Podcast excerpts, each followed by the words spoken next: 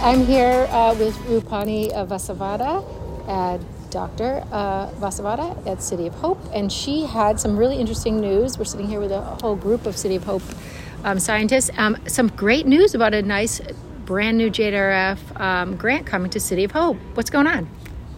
Yes, uh, so we've actually been lucky to have a clinical trial grant supported by JDRF for testing denosumab, uh, which is a drug for osteoporosis, has been used for over 10 years now in type 1 diabetes patients. Fantastic.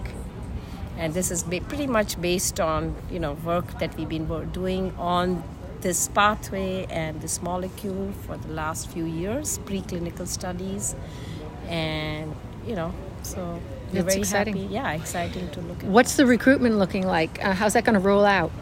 Yeah, so it's Will you partner with other, um, you know, yes. centers? So it is a multi a site clinical trial. Uh, un- uh, Indiana University and University of Alabama are the other two sites besides City of Hope. So Fantastic. Yeah. Two of my favorites, yeah, especially the powerhouse of Indiana. yeah, exactly. Yeah. Well, this is this is really exciting. I'm sure we'll hear more about it in um, the coming weeks um, and months. And congratulations to you all. The City of Hope team is really, um, I'd say, kind of growing into something special. And we have a real. Everyone's keeping an eye on what's happening there. So congratulations to you all. Thank you. And I just to mention that this is in conjunction with Dr. Kandeel, who is the, also a co-PI.